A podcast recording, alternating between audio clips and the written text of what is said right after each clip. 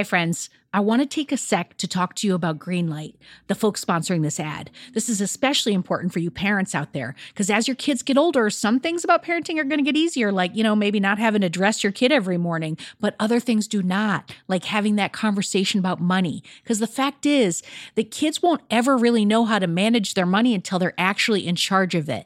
That's where Greenlight can help. So, Greenlight is a debit card and a money app that's made for families. Parents can send money to their kids and keep an eye on kids' spending and saving while the kids and the teens, they're going to build up confidence and lifelong financial literacy skills. I have Greenlight debit cards for both of my kids, and I can't tell you what a difference I see in their relationship to money. So, with the Greenlight app, the kids learn how to save, invest, and spend wisely, and they have games in the app to teach money skills in a fun and accessible way. The Greenlight app also includes a chores feature. I am a big fan where you can set up one time or recurring chores that customize to your family's needs and reward kids with an allowance for a job well done. And I got to tell you this in my family, no chores, no money. Millions of parents and kids are learning about money on Greenlight. It's the easy, convenient way for parents to raise financially smart kids, and families can navigate this whole thing together. So sign up for Greenlight today, and you're going to get your first month free when you go to greenlight.com slash radio headspace. That's greenlight.com slash radio headspace to try Greenlight for free. I mean, this is such a good deal. I got to say it one more time. Greenlight.com slash radio headspace. Get it, folks. Shopify's already taken the cash register online, helping millions sell billions around the world. But did you know that Shopify can do the same thing at your retail store? Give your point of sale system a serious upgrade with Shopify. Shopify POS is your command center for your retail store. From accepting payments to managing inventory, Shopify has everything that you need to sell in person.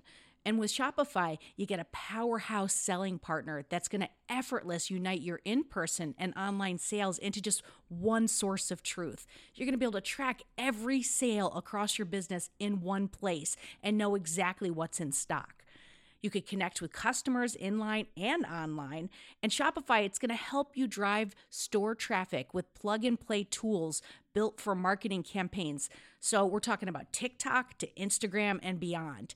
Get hardware that fits your business, take payments by smartphone, transform your tablet into a point of sale system, or you can use Shopify's POS Go mobile device for battle tested solutions. Shopify's award winning help is there to support your success every step of the way. I say do retail right with Shopify. Sign up for $1 per month trial period at shopify.com slash headspace. That's all lowercase. So you're going to go to shopify.com slash headspace to take your retail business to the next level today. I'm going to say it one more time. Shopify.com slash headspace. Headspace Studios.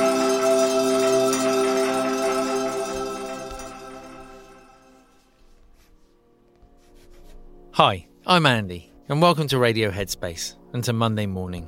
So, I don't know about you, when I think back to school, there were lots of things that we learned. Some of them very helpful, very useful. I refer to them often. Most things, not so much.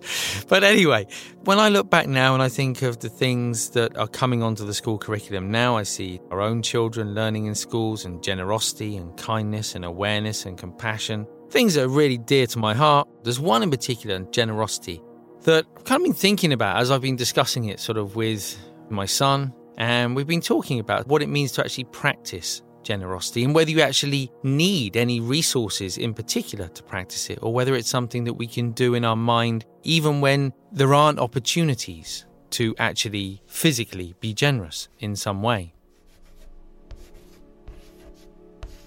I was reminded of my time in the monastery where really that practice is encouraged in just about every single part of the day. In fact, I think it is every single part of the day. And I was reminded in particular of meal times where we would sit down, and I know it's quite popular in some cultures and some nations, they'll leave a, a spare seat at the table.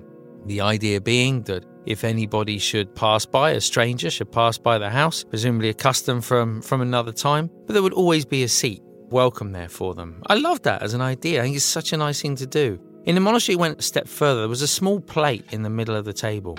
And at the start of every meal, you know, when you look at your plate, there's the good bits and there's like the less good bits. There's the bits that, for whatever reason, it's different for every person. Maybe it's the, like the really crispy bit of cheese or the, the crust on top of a pie or something like that. But there's the bit that you look at that you think, I, I really want to start with that bit, or I'm going to leave that bit till last because it's the best.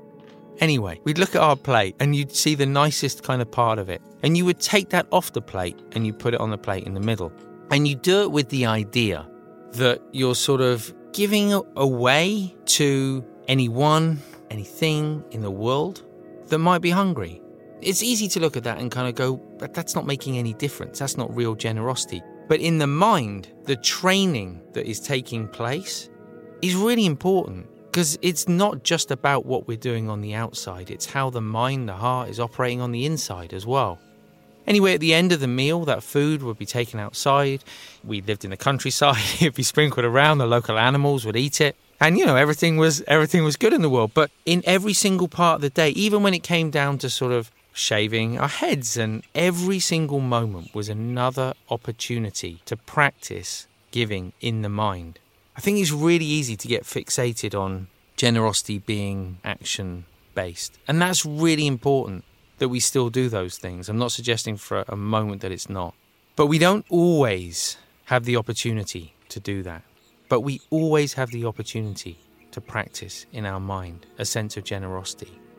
So, whether it's something that you feel really attached to and you want to hold on to, in those moments, it can be really helpful just to sort of offer it up, to offer it out into the world. There doesn't have to be a conversation around it. Like, does that make sense? Who's benefiting? Is this generosity? It doesn't really matter. There's just a sense of kind of giving it away because we are very attached to it. And it's important. Letting go of that attachment, we discover a greater sense of generosity, and it's then more likely to find its way into our everyday life.